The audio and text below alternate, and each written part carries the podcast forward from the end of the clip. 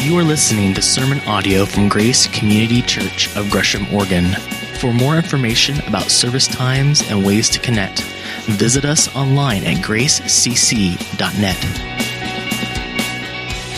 I am really excited with the series that you all are doing because it's a very important thing. We live in a culture that throws us a lot of crazy messages about relationships and it's good to think biblically about what those really are. Um, so it's nice to be here. It's been a long time. I love what you've done with the place. It's very nice, very beautiful. Um, and as Bob mentioned, I have a few children. My wife Janet and I have been married for 20 years, and uh, we have three kids. Our oldest is 15, our next is 14, and then we have a 12 year old. So we got a high schooler, a couple middle schoolers. So I'm taking a lot of drugs right now. I'm really trying to get through this season. Our oldest, when she became a teenager, we got her a little card to say, hey, welcome to the teenage years and stuff. And she was a little bit disturbed by that. She's like, Dad, don't call me a teenager, okay? I don't want to be called a teenager. Don't even be known as a teenager, okay? So don't even use the word teenager around me. I'm like, well, don't act like a teenager then, okay? You know? So we kind of got that going on, and so we're trying to help our kids understand how they, who Christ is, and what role He plays in their life, and even as it relates to our topic today, the idea of what's ahead of you, what's ahead of your future. Is marriage a part of it? Is it not a part of it? And regardless of it is, what does that mean for you? And uh, what I want us to do is, I want us to think about that topic. Think about the idea of singleness. Now, I know there's people in this room who are younger and they're single, and the idea of staying single is fine with you. The idea of getting married to you, honestly, is kind of like, ill. Why would I get married? Ill, you know? So you're kind of fine with where you are. Some of you, as you are getting older in your singleness, you're not so much as fine with that. And maybe you are more open to God moving in that area of your life. And some of you maybe have been wanting that for a long time. And maybe this is a difficult thing to talk about. It's a difficult thing to be honest about. And some of you have been single for a very long time and could very well say that God has put you there and maybe that's where you'll stay. So I realize that this can be a difficult topic to discuss. Some of us have been married and now we're newly single. Maybe you're divorced and you're back out there, so to speak, and you're reeling from that and you're trying to figure out your life right now. And some of us maybe uh, are here who have been married before and our spouses have gone on to be with the Lord already. So all of us are touched by this on some level. And even that, if you're not single here, do you know a single person? Raise your hand if you know a single person. Yes. So I hope that our time talking about and thinking about singleness will help all of us understand that world better and how God might use us in that particular world. We're going to be looking at 1 Corinthians chapter 7. So if you have a Bible with you, you can turn to 1 Corinthians in the New Testament part of your Bible. Um, I always get lost when I'm up front reading the Bible. So uh, about the middle is the Psalms. So hit the middle and go right for a while. You'll find 1 Corinthians. Uh, I am going to bounce around in quite a few spots. If you have the notes, uh, you'll see some verses at the top here. I'll do my best to get us through this outline so you'll know where I'm going. But if you're reading along in your Bible, I'll kind of tell you where I'm jumping. If you don't have a Bible, no problem. We've got the, the verses up here on the screen. But Paul was writing to this church. He started this church, visited this church on one of his missionary journeys, and now he's writing and having correspondence with them. And so we get to read other people's mail we get to see what they were talking about and what was the concerns on the hearts of the people at this church. So let's start, chapter 7, verse 1. Paul says, Now concerning the things about which you wrote, it is good for a man not to touch a woman. But because of immoralities, each man is to have his own wife, and each woman is to have her own husband. Jumping to verse 7. Yet I wish that all men were even as I am. However, each man has his own gift from God one in this manner and another in that. But I say to the unmarried and to widows that it is good for them if they remain even as I. But if they do not have self control, let them marry, for it is better to marry than to burn with passion. Jump into verse 25. Now, concerning virgins, I have no command of the Lord, but I give an opinion as one who by the mercy of the Lord is trustworthy. I think that it is good, in view of the present distress, that it is good for a man to remain as he is. Are you bound to a wife? Do not be released. Are you released from a wife? Do not seek a wife. But if you marry, you have not sinned, and if a virgin marries, she has not sinned. Yet such will have trouble in this life, and I am trying to spare you. Verse 32 But I want you to be free from concern. One who is unmarried is concerned about the things of the Lord, how he may please the Lord. But one who is married is concerned about the things of the world, how he may please his wife, and his interests are divided. The woman who is unmarried and the virgin is concerned about the things of the Lord, that she may be holy both in body and spirit. But one who is married is concerned about the things of the world, how she may please her husband. This I say for your own benefit, not to put a restraint upon you, but to promote what is appropriate and to secure undistracted devotion to the Lord. And finally, at the end, verse 39, he says, A wife is bound as long as her husband lives, but if her husband is dead, she is free to be married to whom she wishes, only in the Lord. But in my opinion, she is happier if she remains as she is, and I think that I also have the Spirit of God. Well, that is a lot of verses. We're not going to get through every single thought that's in there. But I want us to be familiar with that section of Scripture because this is probably the longest place where Paul talks about this concept of married and unmarried. And what does it mean? What does it look like? How do we see ourselves? Or how does someone who's not married think of their life? So it's good for us to spend some time thinking about that. What I want to do in the time that we have together is I want to look at three big ideas. What I want us to think about, first of all, is what does the Bible say about singleness? Does it have something to tell us or say about the idea or concept of singleness? Secondly, what does the Bible say to singles? If you're here and you're not married, what would the Bible say to you in this season of your life? And then lastly, is to conclude with some practical thoughts on how is it that the church can encourage those who aren't yet married, who aren't married. So those are the big ideas of where we're going to go on our outline, okay? So first of all, what does the Bible say about singleness? First of all, is that singles are spiritually complete spiritually complete. If you belong to Jesus Christ, that's it. You don't need to be married. You don't need to have children. There's nothing lacking in your life. There's nothing lacking of significance from God. If you belong to Jesus Christ, you are absolutely 100% complete in him. Colossians 2:10, Paul goes on to write to the Colossians church. He says that in Christ you have been made complete. And what's interesting is the tense that he uses there. He uses this past tense. In other words, when you became a Christian, this is what happened to you when you became a Christian. And guess what? You are still complete today. Regardless if you're married or not, you are complete. And that's the crazy thing about the gospel is that for people who are born and made in God's image, which is every human being, God cares about us but he cares enough to send his son to deal with our sin problem. And because of what Christ has done, now we can belong to him and restore that relationship. And when we have a right relationship with God, everything is right. Everything is complete. I don't know if this phrase hits you in the song, but it really hit me in that last song that we sang is that in his presence we are made whole. Oh, there's something amazing about knowing that God sees you warts and sin and frustrations and your ugliness. He sees everything about you and says, Christ paid for everything in your life. And when God looks at you and he looks at me, he sees his son Jesus and he looks at us and he says, You are my daughter. You are my son in whom I take all of my delight. So if a person's not married and belong to Christ, they are 100% complete. Completeness in God's eyes has nothing to do with marital status. The second idea is that singles have the same status as married people in God's eyes. They're not in a lower status at all, they have the same status. We're called brothers and sisters if we belong to Christ. The Bible doesn't say, well, here's the married group over here, and here's the single group over here. Oh, I'm sorry, you have the single t shirt. You got to stay on that side of the room. It's like, no, you get the brother shirt or the sister shirt, and that's it, because we're all in one family.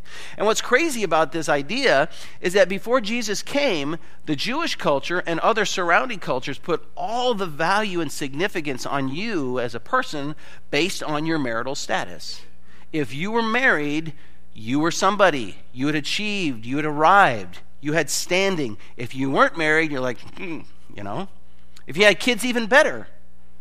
Maybe you remember some places in the Old Testament where there were single women like Ruth. It's like, oh, I got to get married. I got to find a guy. I got to find a guy, you know? And Naomi, excuse me, not Ruth, but Naomi helping her along. About women who didn't have children and felt ashamed because they didn't have children. Like, I don't measure up because I don't have kids. Like in the story of, of Christ at, at Christmas time when we read about John the Baptist, okay? His mom, Elizabeth the Baptist, didn't have any kids. I don't know if the Baptist is her last name, but we call him John the Baptist. Don't know why it wouldn't be Elizabeth the Baptist, but you know. But Elizabeth the Baptist had no children, and she had no children for a very, very long time. And all the people down at the temple at the water cooler, when she'd walk in and say, Oh, that's Elizabeth. She has no children. Oi, I wonder what's wrong with her, you know? I see her in the temple all the time. She reads her scriptures all the time. There must be sin in her life. Oh, cool. I would hate to be like Elizabeth the Baptist. You know, they just had this social thing going on. But the Bible says, no, it doesn't work that way. In God's eyes, if you belong to Jesus Christ, there's no more status you're going to get. And what's crazy about the idea of thinking that, well, you have to be married to be somebody in God's eyes, what does that say about Jesus? he wasn't married. How's that going to work? What does it say about Paul, the leading theologian of the Christian faith? He wasn't married. As a matter of fact, in this passage, he says three times, I wish you would be like me. He's like, I, I enjoy my singleness. I'm maximizing the singleness. God has put me here. I wish you could be like me. He wasn't ashamed or embarrassed of his state in life. So that doesn't work to think that if you're single and not married, that somehow God in the Bible looks down on you. That's just not true. We have to remember that as the Bible talks about the big picture for both singles and marrieds, singles and marrieds both have the exact same purpose. There's one purpose for our life. When I got out of college, I started working with Campus Crusade for Christ, which is now called Cru, and I was up in Seattle at the University of Washington. And uh, as a young guy, I'd get to know a lot of people. I'd do summer missions projects. I'd get to know more people. And as I kept working with Campus Crusade more and more, I started to get wedding invitations from all my friends. And so one season, I got like 23 wedding invitations. I'm like, whoa, what are these people drinking? And where can I get some? you know? The next year is about 19 or 20 invitations. And I'm getting up in years here. I didn't get married till I was 32 years old. 32 years old. My first child came at 36. My last child came at 40. I'm going to be using a walker getting down the aisle with my daughters. And, hey, oh, hey, wait up, wait up. You're on my, honey, you're on my air hose. Get off my air hose. You know, I'm a real late starter here.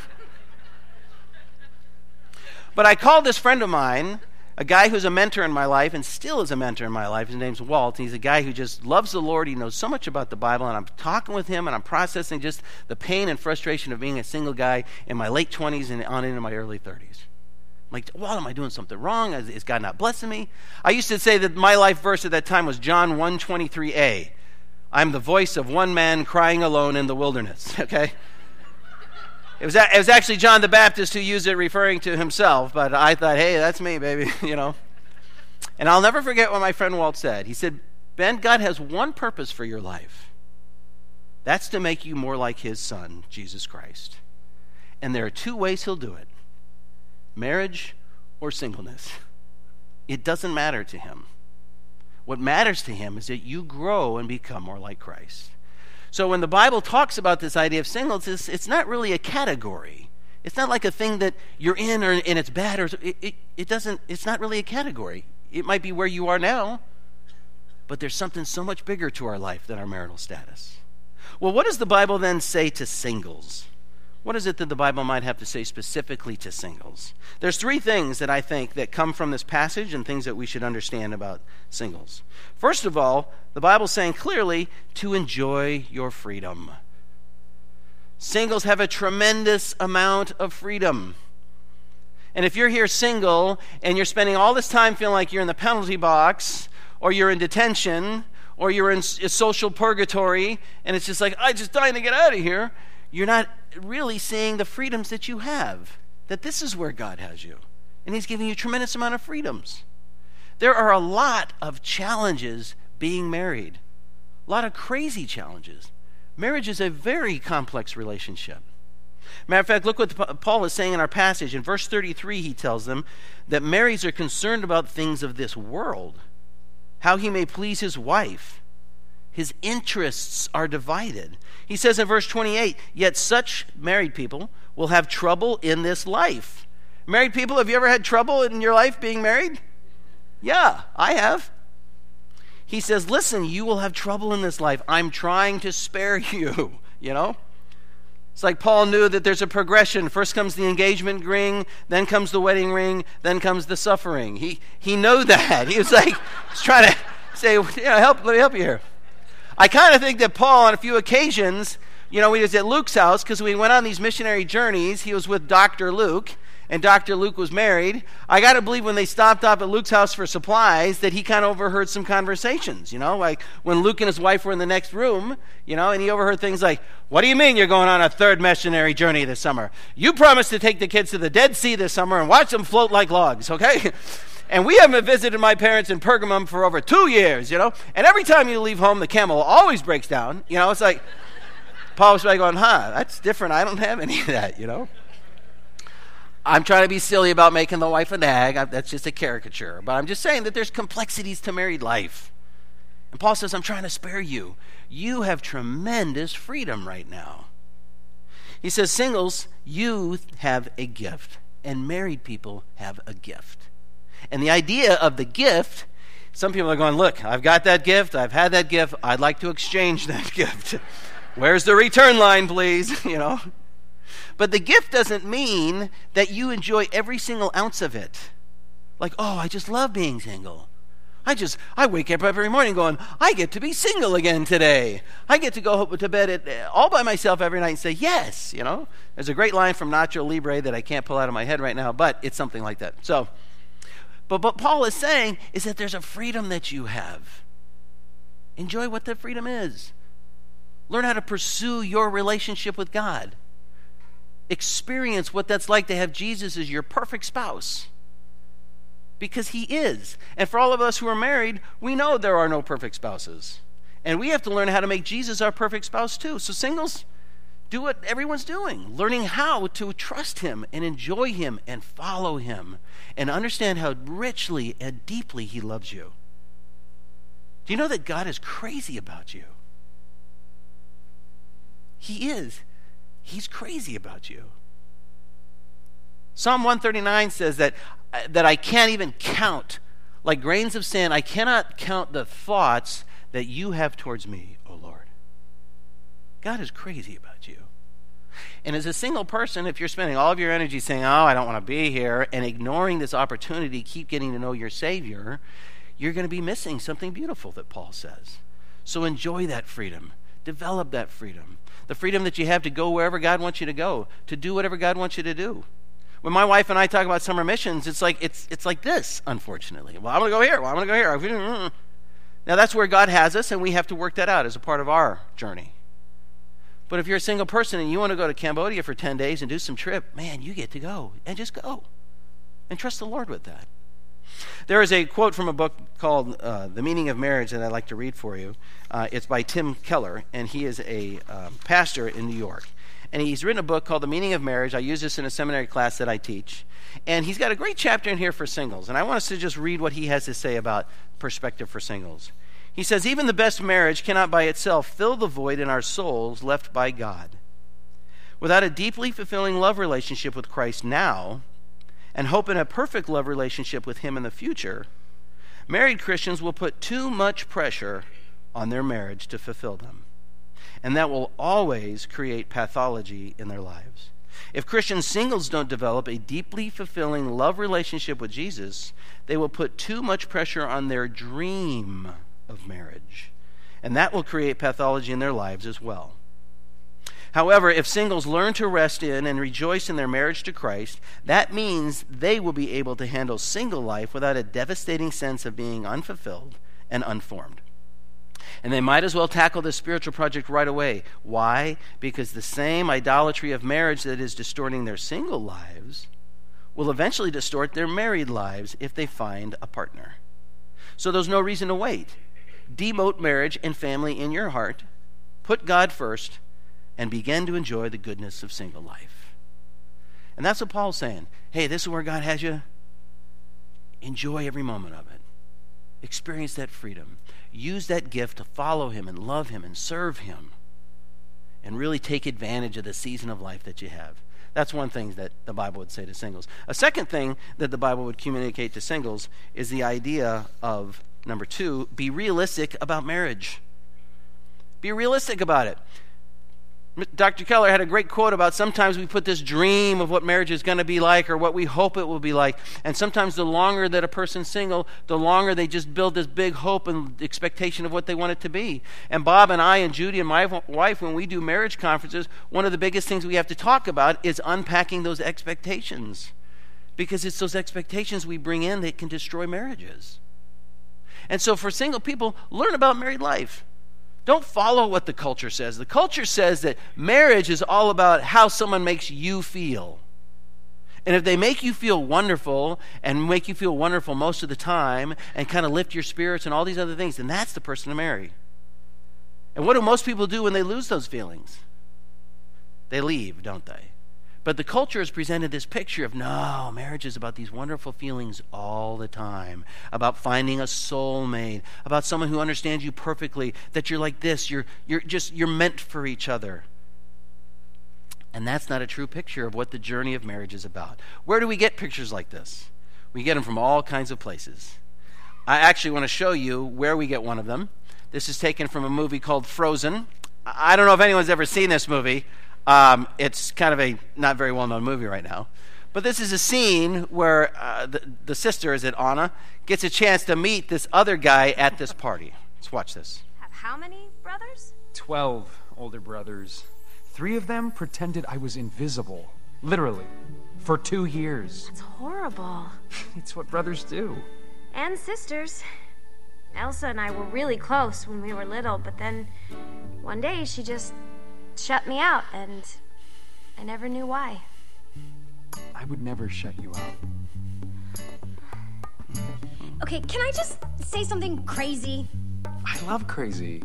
All my life has been a series of doors in my face. And then suddenly I bump into you. I was thinking the same thing. Because, like, I've been searching my whole life to find my own place. And maybe it's the party talking or the chocolate fondue. but with you, But with you, I found my place. I see your face. And it's nothing like I've ever known before. Love is an open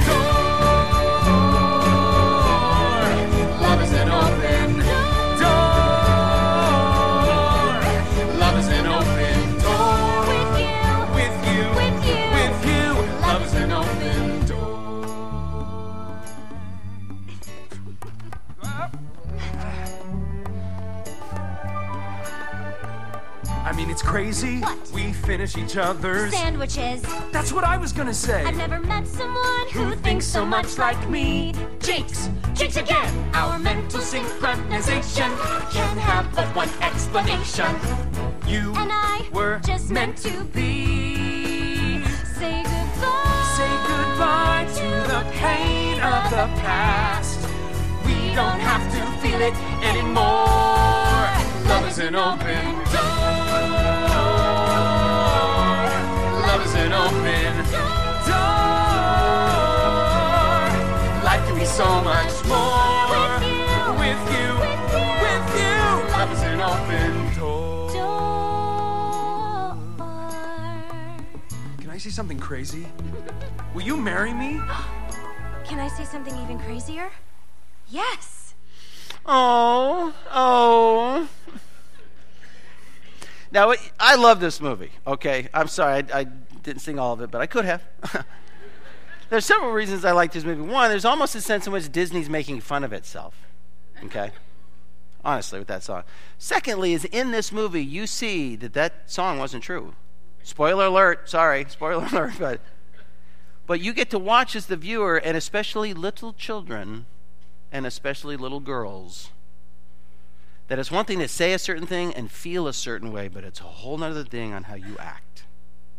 And we are willing so much to buy into the idea of romance and romanticism and all that stuff. And don't hear me poo pooing all of it, okay? There's a very godly part of romance that is real. God's made men and women in his image. There's a natural sense in which people are drawn together. But when that's worshiped as an idol, when we were meant to be, that you will take away all of my pain, when we have that kind of myth, we're setting ourselves up for failure. Because we're making marriage into an idol.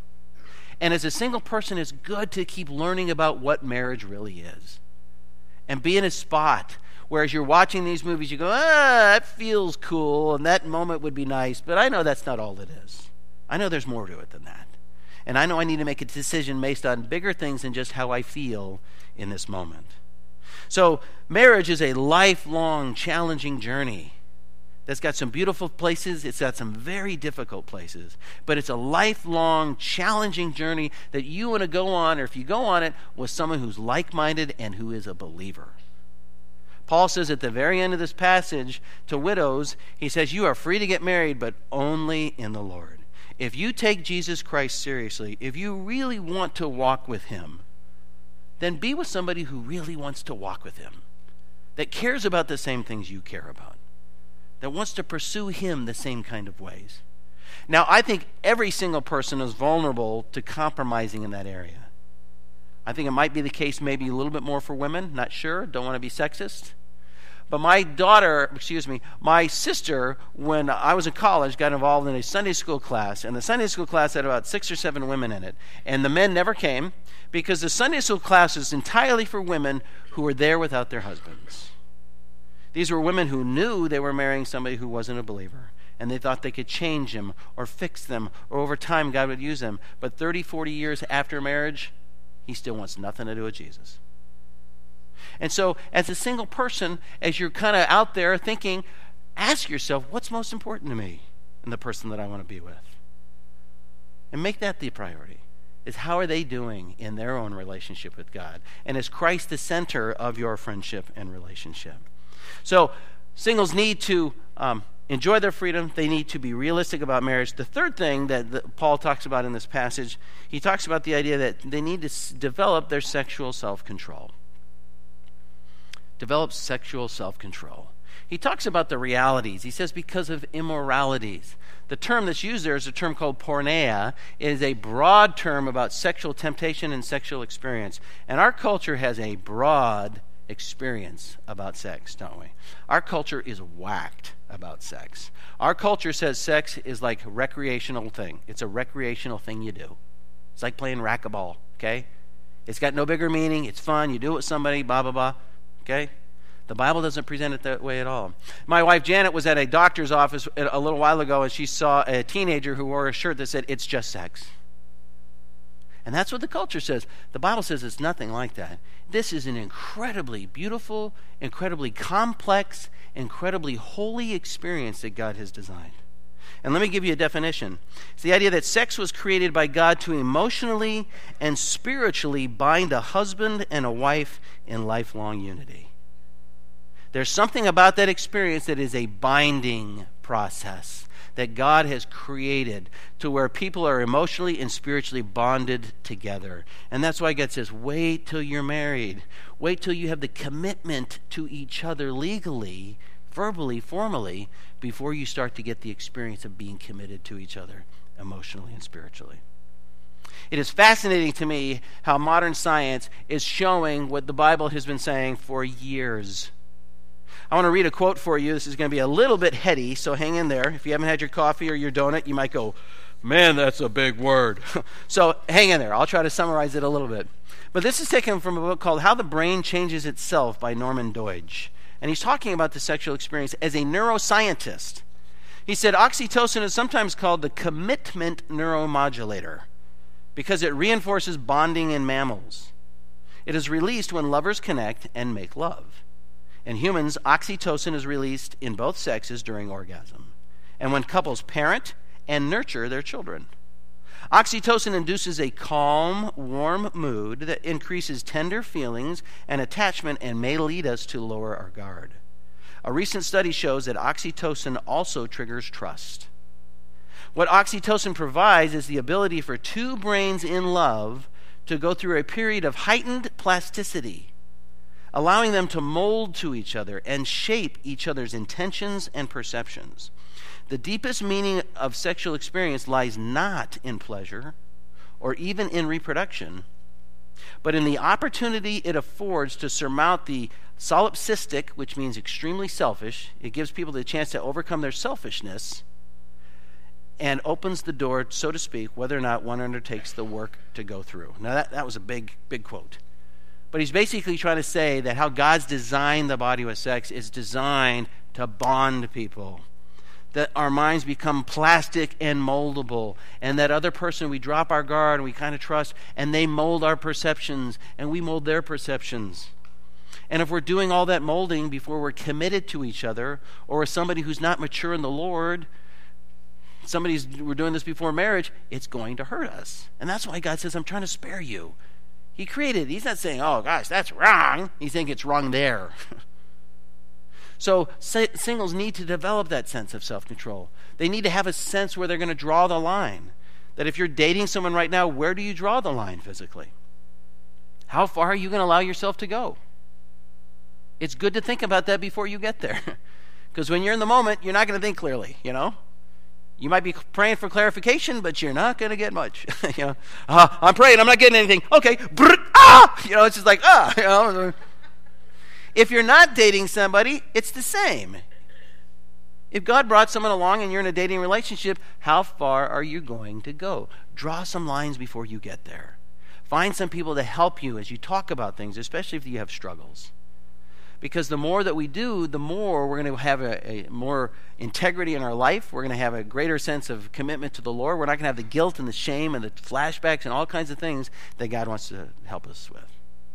There was a um, couple that Janet and I knew at another church, and they were in the youth group, and a bright couple, really pretty couple. They'd been dating for about, uh, about a year. I think they were both about 19. And they had one night they got away from him.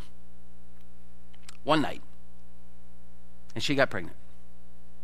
And now they're faced with four choices they never even thought about. One is let's rush to get married. You know, that's always a little tough when you're 19. Okay. Let's give the baby up for adoption, which is really tough, very honorable, but very tough, especially for the woman. Uh, we could break up and somebody can raise the baby, which usually falls to the woman, which usually increases their likelihood of poverty. The fourth option is an option maybe they never, ever would have thought of before abortion. But they found themselves so stuck and so overwhelmed. And God says, I care about you too much to ever have you to have to face those things. So when I say wait, when I say develop self control, it's not because I don't like you or don't like it. I want you to save that for the place of marriage. So that's something that, that singles can do. That's one of the things that, that God says that would be helpful as they work on their life. So, lastly, how is it the church then can encourage singles? And who is the church, by the way? Is it the pastoral staff? Is it the people on the worship team? Is it the platform people? No, it's you and me, isn't it? If you call Jesus your Savior and you are walking with Him, then everyone else is your brother and your sister. And God says, How is it that we encourage one another and help one another? First thing is to not see people as married or unmarried. Just treat them like part of the family. Don't worry about the label if they're single or if they're divorced or if they're widowed. That doesn't matter, does it? You're here, you're learning about Jesus, so am I. Let me get to know you. It doesn't have to be the first thing out of your mouth is, Are you married or not?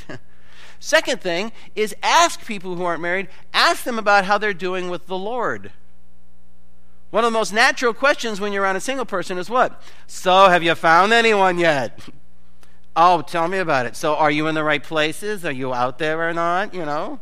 Because I have a friend. If you need somebody, you'll call me. It's like almost we're obsessed with whether or not they found somebody. Don't worry about that. Don't even bring it up. Let them bring it up if they're dating somebody. But just treat them as part of the family, not whether or not you're in the club or not in the club. Okay?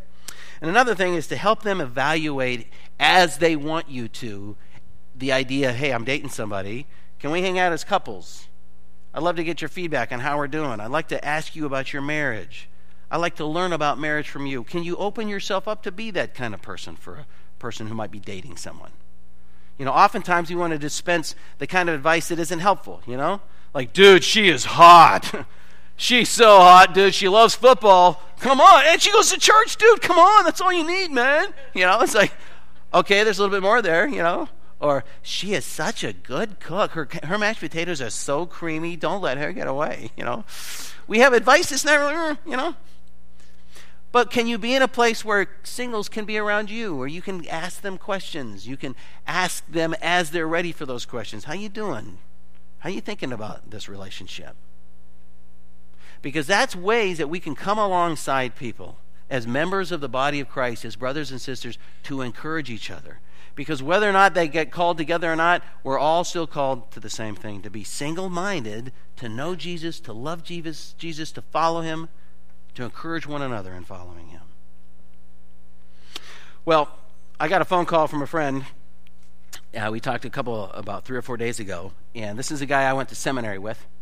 And we graduated in 1993, and it's now 2014. And he is on furlough from his time in Cairo. Because while he was in seminary, he got this sense that God wanted him to go into the Muslim world and have an impact for Christ, which is really gutsy. That is really huge. So he's going to go all the way to Cairo. He's going to start a business and learn how to have a business and stay there and develop relationships. And he's not married. And he's never been married. And for over 20 years, he's just moving this direction because that's where God wants him to go. And God, in his great kindness, has not brought anyone to him. And he's learning that until God does, or if God never does, I want to stay true to what God's called me to.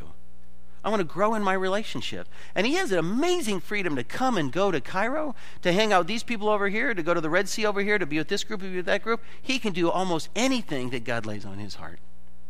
And when I talk with him, I'm so encouraged that he is taking his walk with the Lord a day by day thing. And he's trying to focus on the main thing and stay single minded on Christ. Because as he does that, he helps me. And as I do that, I help him. And I think that's what God wants us to do as a body of believers. I want to ask you to do something a little different, maybe. I want to ask you to close your eyes, and I want to just ask you a question or two to ponder, and then I will pray for us. So, do you mind just closing your eyes for a second?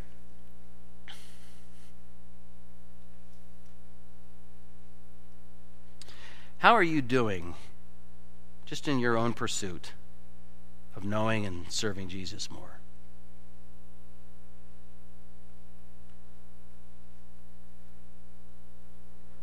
What are the distractions that divide your interest? The things that steal your heart, that rob your time?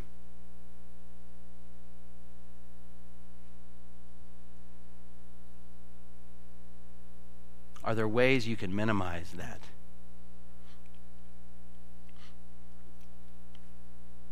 And if you're here and you're not married, how are you doing in keeping the Lord first? Some days you might be better than others. But are you trying to keep him the focus and not some dreamy idea of what marriage could be, but to keep him first?